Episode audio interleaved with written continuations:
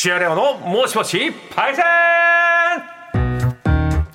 やってまいりました。今週もありますよ、はい。ある経験をされている方をパイセンと我々はこのお時間だけお呼びをさせていただいて、はい。その貴重な体験を電話でいろいろ伺おうというお時間です、うん。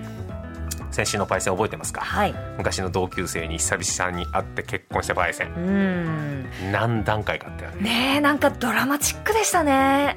え。あんなもん懺悔懺悔みたいなところの繰り返しじゃない、えいやまあでも懺ダヴィンチの象徴みたいな。悔 ダヴィンチダヴィンチ。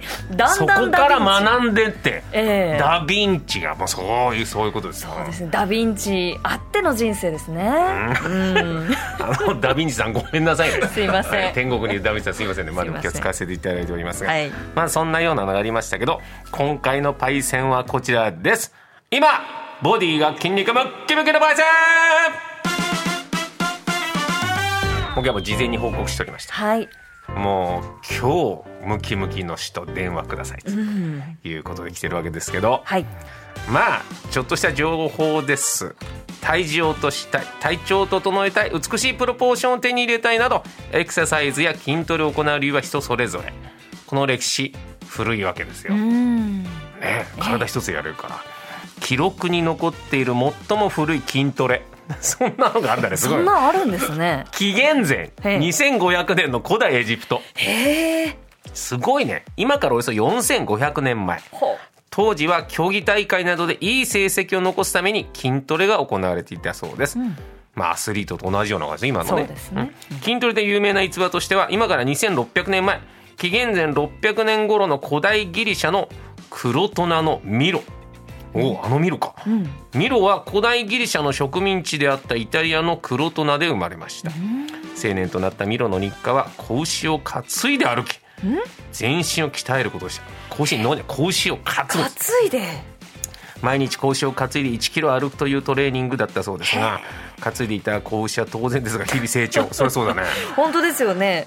お牛だって100キロとか全然ありますよ、ううん。んどんどん大きくなっていくと。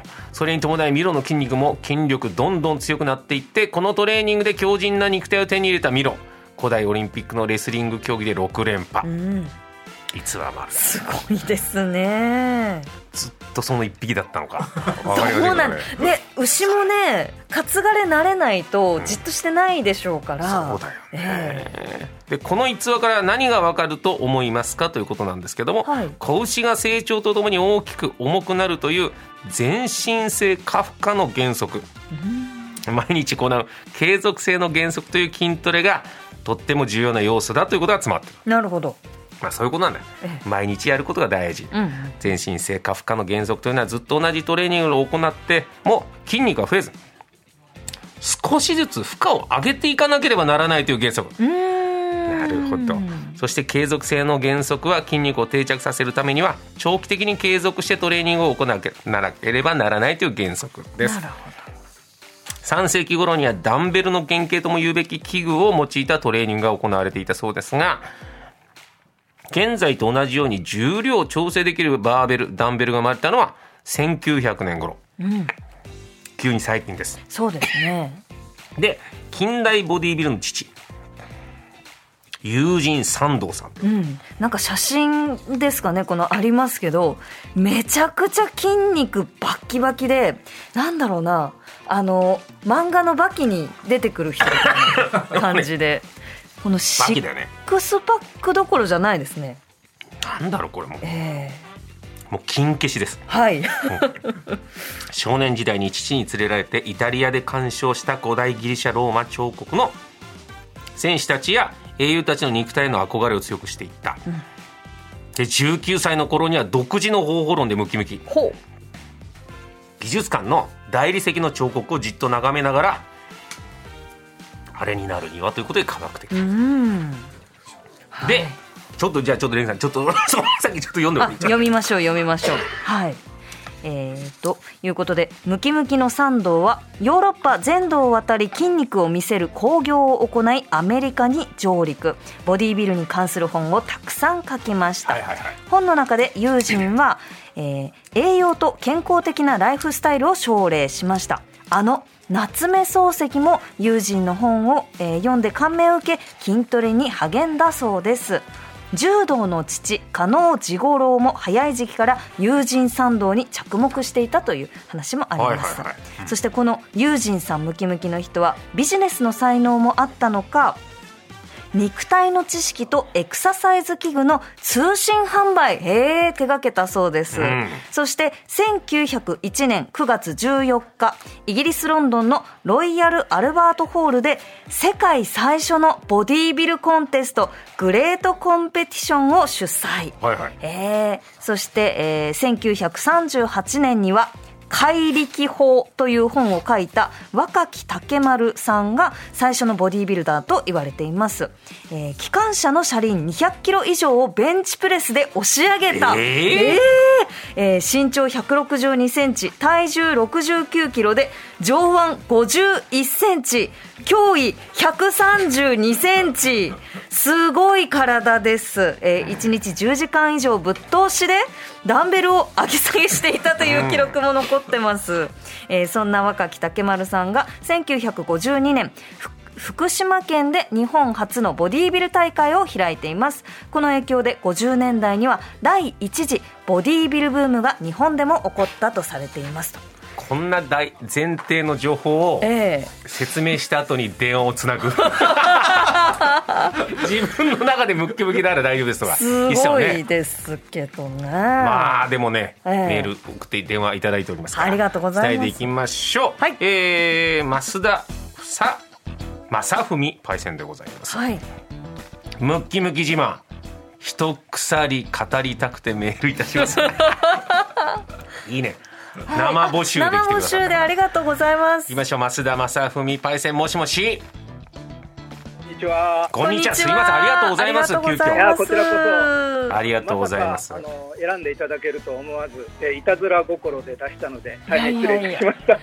いやでも僕も先輩に西川貴教さんって人がいるのではいはいはい。筋トレしてる方は筋肉の話すると止まらない印象があるので。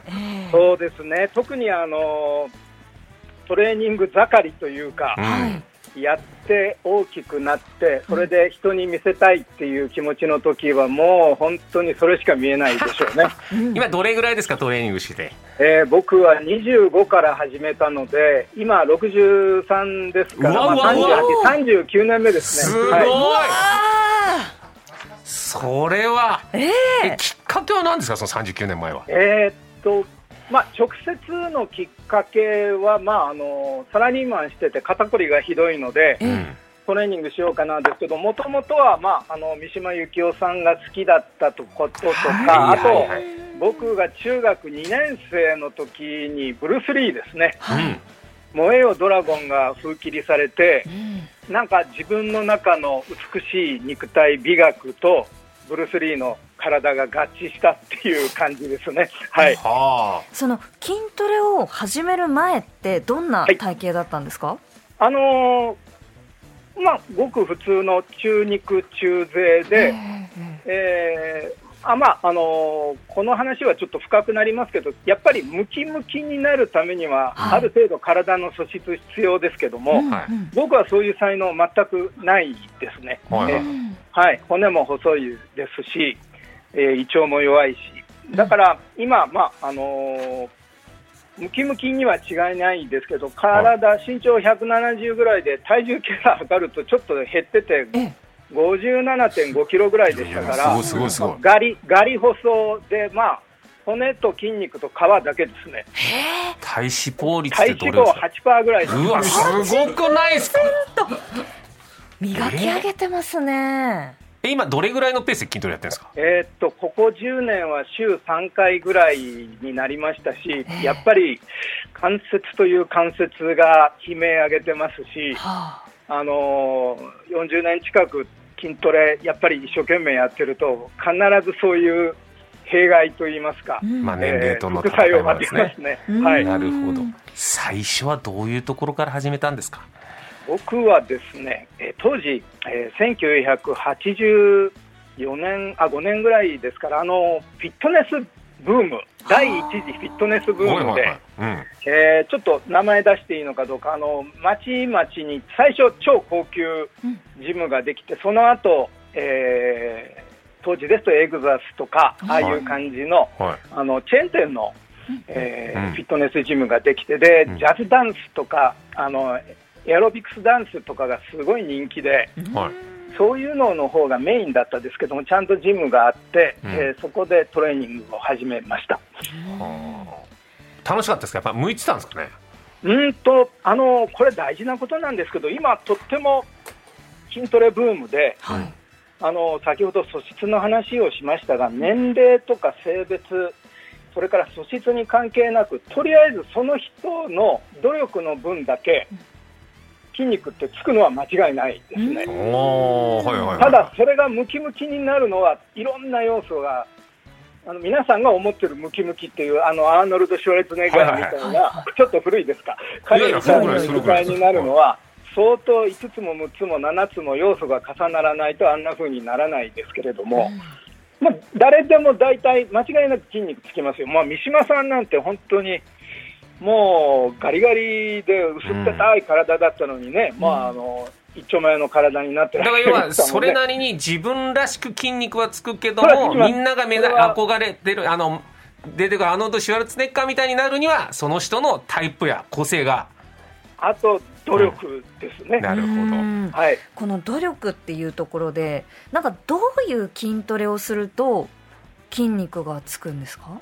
まず筋肉に関しては、僕は基本的なところ、まあ、あの全身、えーまあ、ビッグスリーっていうんですけれどもビ、ッグスリー。今、とってもみんなの、えー知るところになりましたけど、スクワットであるとか、はベンチプレス、それから、まあ、デッドリフト、もしくはベントオーバーローっていう、この極端なこと言うと、なんか3つかなと思中から。ったらハリハリウッドの俳優さんみたいな名前になってきちゃって。ええまあ、はいビッグスリーっていうのは、はい。ベンチとスクワットと、それからデッドリフトなんですけども、デッドリフト？って何でしたっけ？デッドリフト？デッドリフトっていうのは地上にあるものをはい。両手で持って、ああー。えー背中と腰の力を中心に持ち上げるあトレーニングですね。よいしょーって上まで上げなくても腰のあたりまで上げるやつね。のちょうどおへそぐらいまでですね。なるほど、で腰をちゃんとしっかり支えないと腰痛めちゃうやつですよね。あいや、よくご存知で。ーおー。僕もね何何度も言ってるからだかええ。ら頭の中で情報はあるんですけどそうなんちなみに僕、はいデッドリフトはもう15年ぐらいやってません。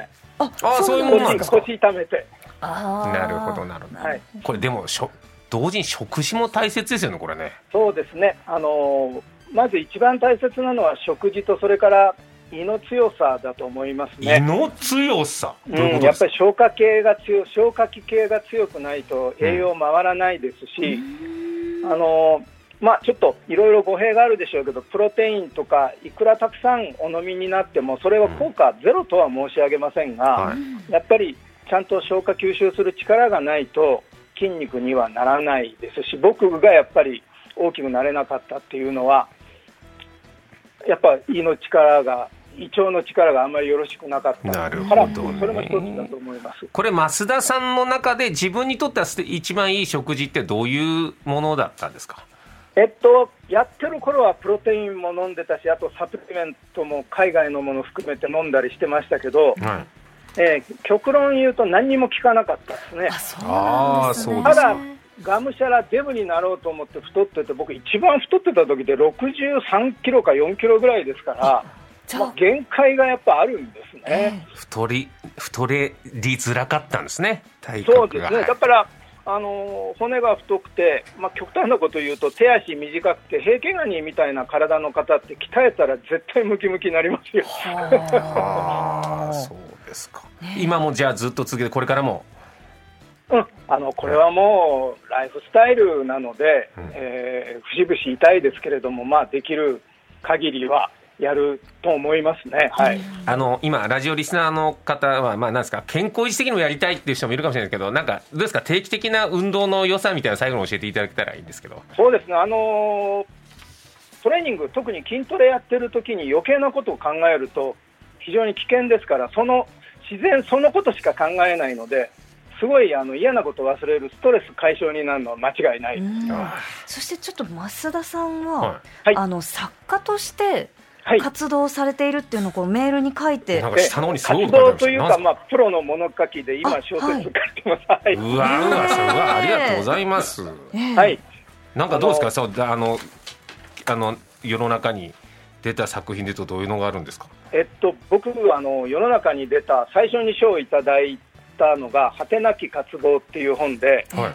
えーこれ今、創始者文庫に入ってますけど、ボディービルダーの話なんですよ。おええもういいですね。1998年が初出で単行本になったのが2000年かな、もう本当に昔なんですけれども、ナンバースポーツノンフィクションの新人賞じゃないですか、うん。そうなんですよ、まあ、ナンバーのその賞は今はないですけど、当時いただきました、ありがとうございます。はい。すごいですね。嬉しい。ありがとうございます。こちらこそあの、はい。お邪魔いたしました。いえいえ。何をさん本当に急遽ありがとうございました。これからもどうぞよろしくお願いします、こちらこそどうもありがとうございます。失礼いたします。ごめんください。失礼いたします、すごい。なんかこう胃腸の強さが結構大事なんですね。まあ大きくしたい場合はとかね。ああそっかそっかそうん。っか、増田さん自体やっぱこの運動でやっぱある程度健康でこう入れてるわけだから、ただい大事なんだね、そうですね、うん。筋トレすればいいってもんじゃないんだよ、さらにいろんな要素が。さあもう一個いきましょう。ラジオネーム第404号さんです。もしもしパイセンに実践します。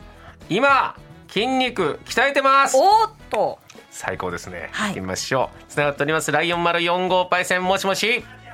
こんにちは、もしもし、こんにちは。あこんにちは。よろしくおよろしくお願いします願いします。よろしくお願いします。今鍛えてるんですか？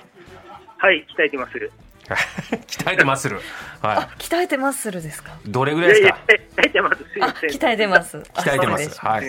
今筋トレ歴はどれぐらいですか？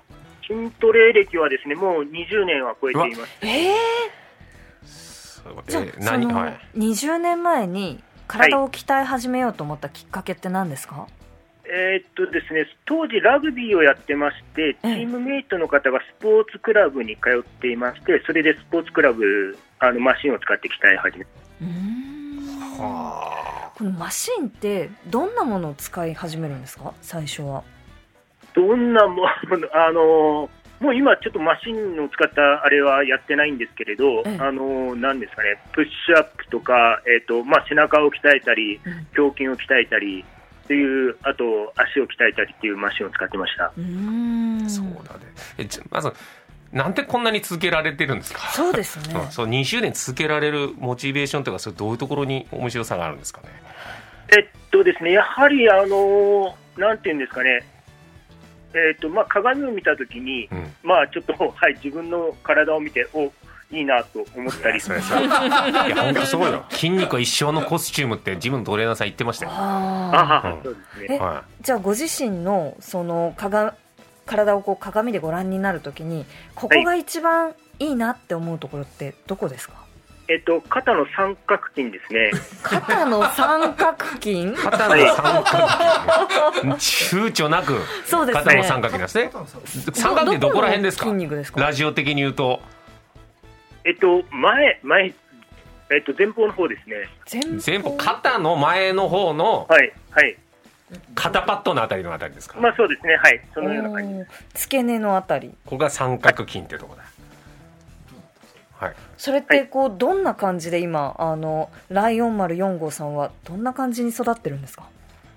えーっとですね、あの、もう今ちょっと近くにジムのないところに住んでまして、ええ。えーまあ自重トレ、あの、プッシュアップ、腕立て伏せですとか、そういう形で肩は鍛えてまして、はいはい。で、あのその大きさを維持する形で今トレーニングをしてますね。ちなみに腕立て何回ぐらいですか？その維持するためにはえーっと、30回を3セットですね、1日。1日30回それを3セッ週何回やるんですか？週に5回から6回ですね。えー休みは設けているので。まあ、でも、そんな、あの、慣れれば全然誰でもできると思います。トいやいやいやいや今日やめちゃおうかなって思わないんですか？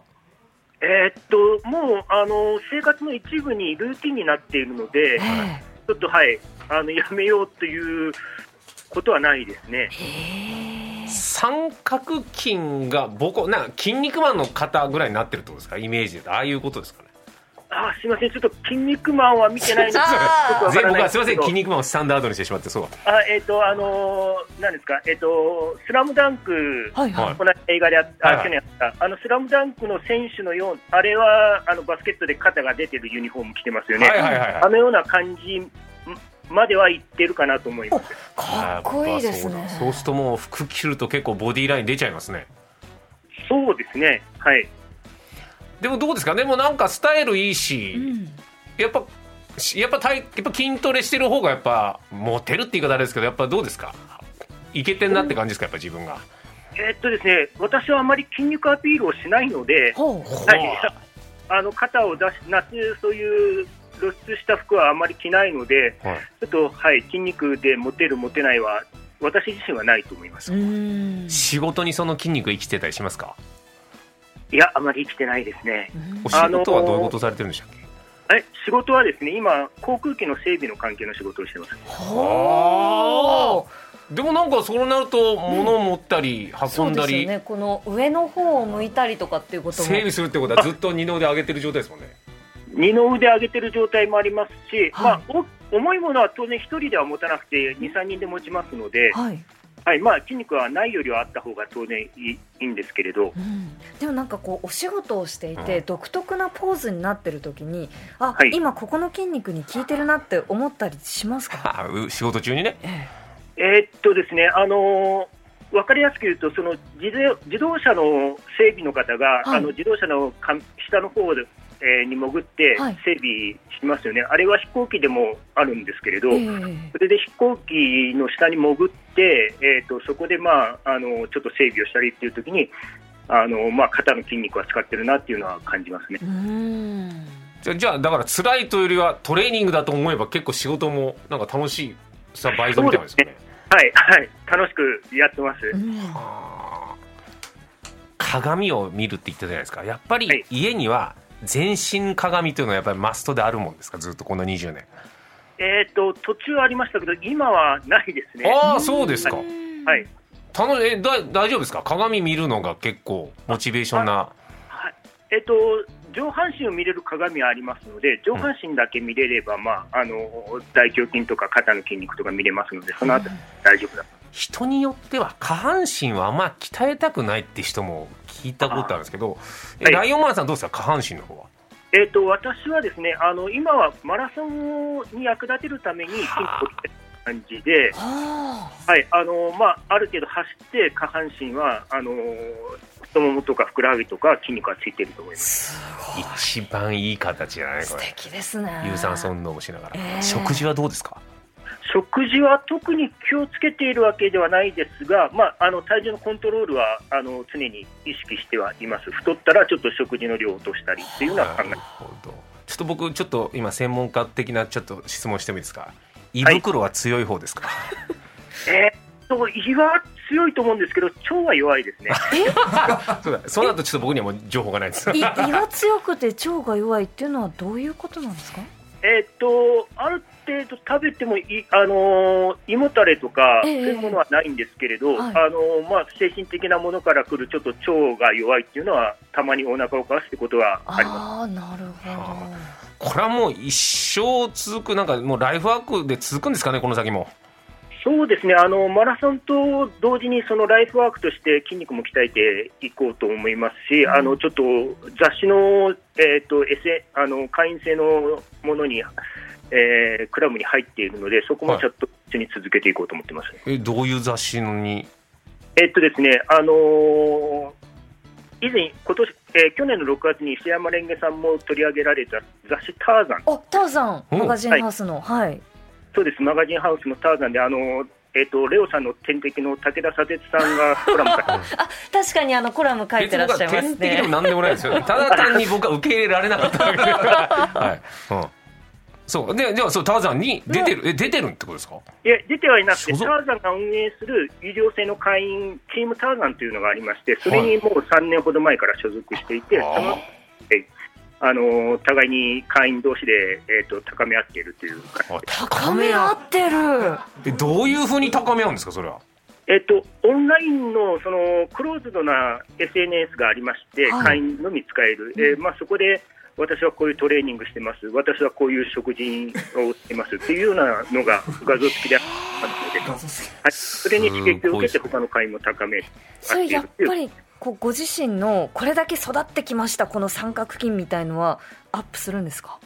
え私はなかなかそのあたりはアップしてないですね。あのものすごい方がたくさんいらっしゃるので、ちょっと私は出しても負けるかなと思って、はい、あえて私の筋肉はアップしてないです。はあ。でもちょっと我々このリスナーはそんなにすごくないから、えー、僕我々が高められる高まってきたようななんかちょっとワードが欲しいんですけど、うん、筋トレするとこういうこといいぞみたいなのをちょっと教えていただきたいんですが。ままあ、これは結構有名なあれですけれど、あのテレビでもありましたけど、まあ筋肉は裏切らない。裏切らないんだよ。そうなんですよ。だから週56ね90回腕立てもできるんですね、はいはい、武田砂鉄さんも裏切らないですよね。はいあのー、武田砂鉄さん私レオさんの次に好きです。おおあ僕の方が上ってことなんですか？そうですね。私あのー多摩盛り上げ宣言も毎週欠かさず 今週いいよ玉森ぜひ聞いてください。あのオーベルジュレウさんです、ね、あありがとうございます。オーベルジュ。詳しくありがとうございます。記事も読んでいただいて、はい、じゃあちょっと引き続きこれからもどうぞよろしくお願いしますコネクトも、はい、ありがとうございました。ありがとうございます。ありがとうございました失礼いたします。失礼します。失礼しますさあそういうわけで今日は今ボディが筋肉ムッキムキのパイセン、うん、急遽でございました。本当にありがとうございました。ありがとうございました。いかがですかねこれは。筋肉は裏切らない、っていう方が砂鉄さんよりもりょうさん好き。本当だよ。ねリスナーは裏切らない。嬉しいですね。頑張ろう。俺もそういうつもりで、はい、ラジオに頑張っていきたいなと思います、ね、まあでもやっぱり適度な運動はやっぱ大事だなって思うね。そうですね、うん、自分と向き合ってるもんね、うん、それは思う、うん、やっぱ習慣化することって大事ですね。俺エニタイムフィットネスに取材に行った時に、はい、デジタルの反対語はえー、フィットネスだっていう。え？どうどういうことですか？フィジカルあフィジカル。ごめんそうデジタルの反対はフィットネス、うん、フィジカル。フィジカル、うんデジタルしすぎたらフィジカルということで向き合うことであのバランスが取れる。うんはい。まあ筋肉は裏切らないですね。そっちがキャッチでございましたね。はい、ありがとうございます。さあこんな感じでいろいろ毎週いろんなパイセン探しております。今探してるのはこちらの皆さんです。はい、えー、4年に一度しかない2月29日生まれのパイセン。ソフトクリームをきれいに巻くのがめちゃくちゃうまいパイセン。はい、そして新たに10回以上引っ越しているパイセンいいね、うん、俺意外と近しいんだよあそうですか？俺7回8回ぐらい俺引っ越しからじゃあ、俺引っ越しに関しては結構あの深いですよ。あ本当ですか？はいはい、私そんなにないので聞いてみたいですね。うん、これいいね、楽しみだね。はい。はい、えー、件名にパイセンと書いてコネクトアットマーク tbs ドット co ドット jp までメールをお願いいたします。電話 OK という方は電話番号もお忘れなく。はい。はい、ということで、ぜひお待ちしております。以上、土屋亮のもしもしパイセンでした。